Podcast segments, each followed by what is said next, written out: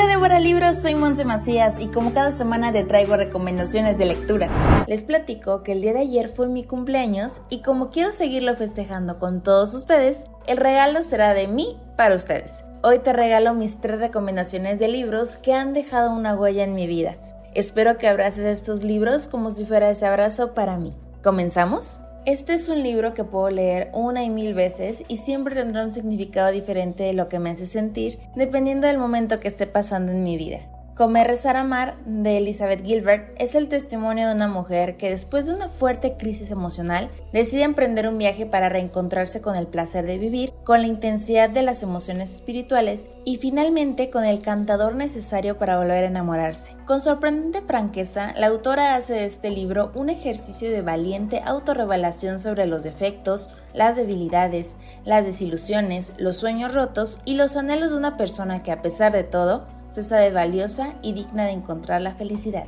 La leche y la miel son ingredientes que contienen poderes curativos y a su vez pueden ser el espejo de lo que somos como mujeres, agradables y armoniosas, pero resistentes y valientes. Leche y miel de Rupi Kaur es una colección de poesía y prosa sobre supervivencia, sobre la experiencia de la violencia, el abuso, el amor, la pérdida y la feminidad. Está dividido en cuatro capítulos y cada capítulo cumple una función diferente. Trata un dolor diferente, cura un mar de amores diferente.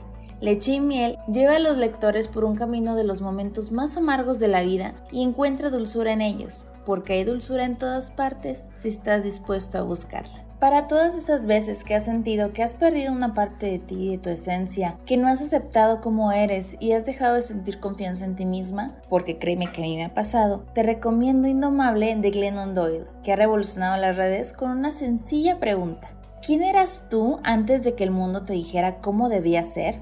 A los 39 años, casada con el padre de sus tres hijos, Glennon Doyle se enamoró de una mujer. Ese día empezó para ella la aventura de volver a escuchar su propia voz, la misma que décadas de imperativos culturales, condicionamientos sociales y adicciones adormecedoras habían silenciado. Íntimo e hilarante, contundente y conmovedor es el testimonio de una mujer que rompió patrones impuestos desde el nacimiento para construir una vida basada en el propio deseo, la intuición y la imaginación. Ante todo, Indomable es un grito de guerra dirigido a todas las mujeres dispuestas a creer en sí mismas lo suficiente como para romper barreras, aceptar sus cuerpos, liberar sus instintos más sinceros y recuperar su yo más auténtico, su naturaleza indomable.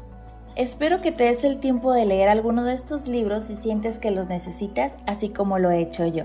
Cuéntame qué estás leyendo, nos encantará conocer los libros que a ti te gustan. Recuerda que nos escuchamos todos los sábados a las 3 de la tarde en Vibrante a través de la DK 1250 de AM en Guadalajara. En la producción, Cristian Cobos. En Twitter, Chris Cobos D. A mí me encuentras como Monse-P Macías. Nuestras vidas son libros abiertos. Hasta la próxima.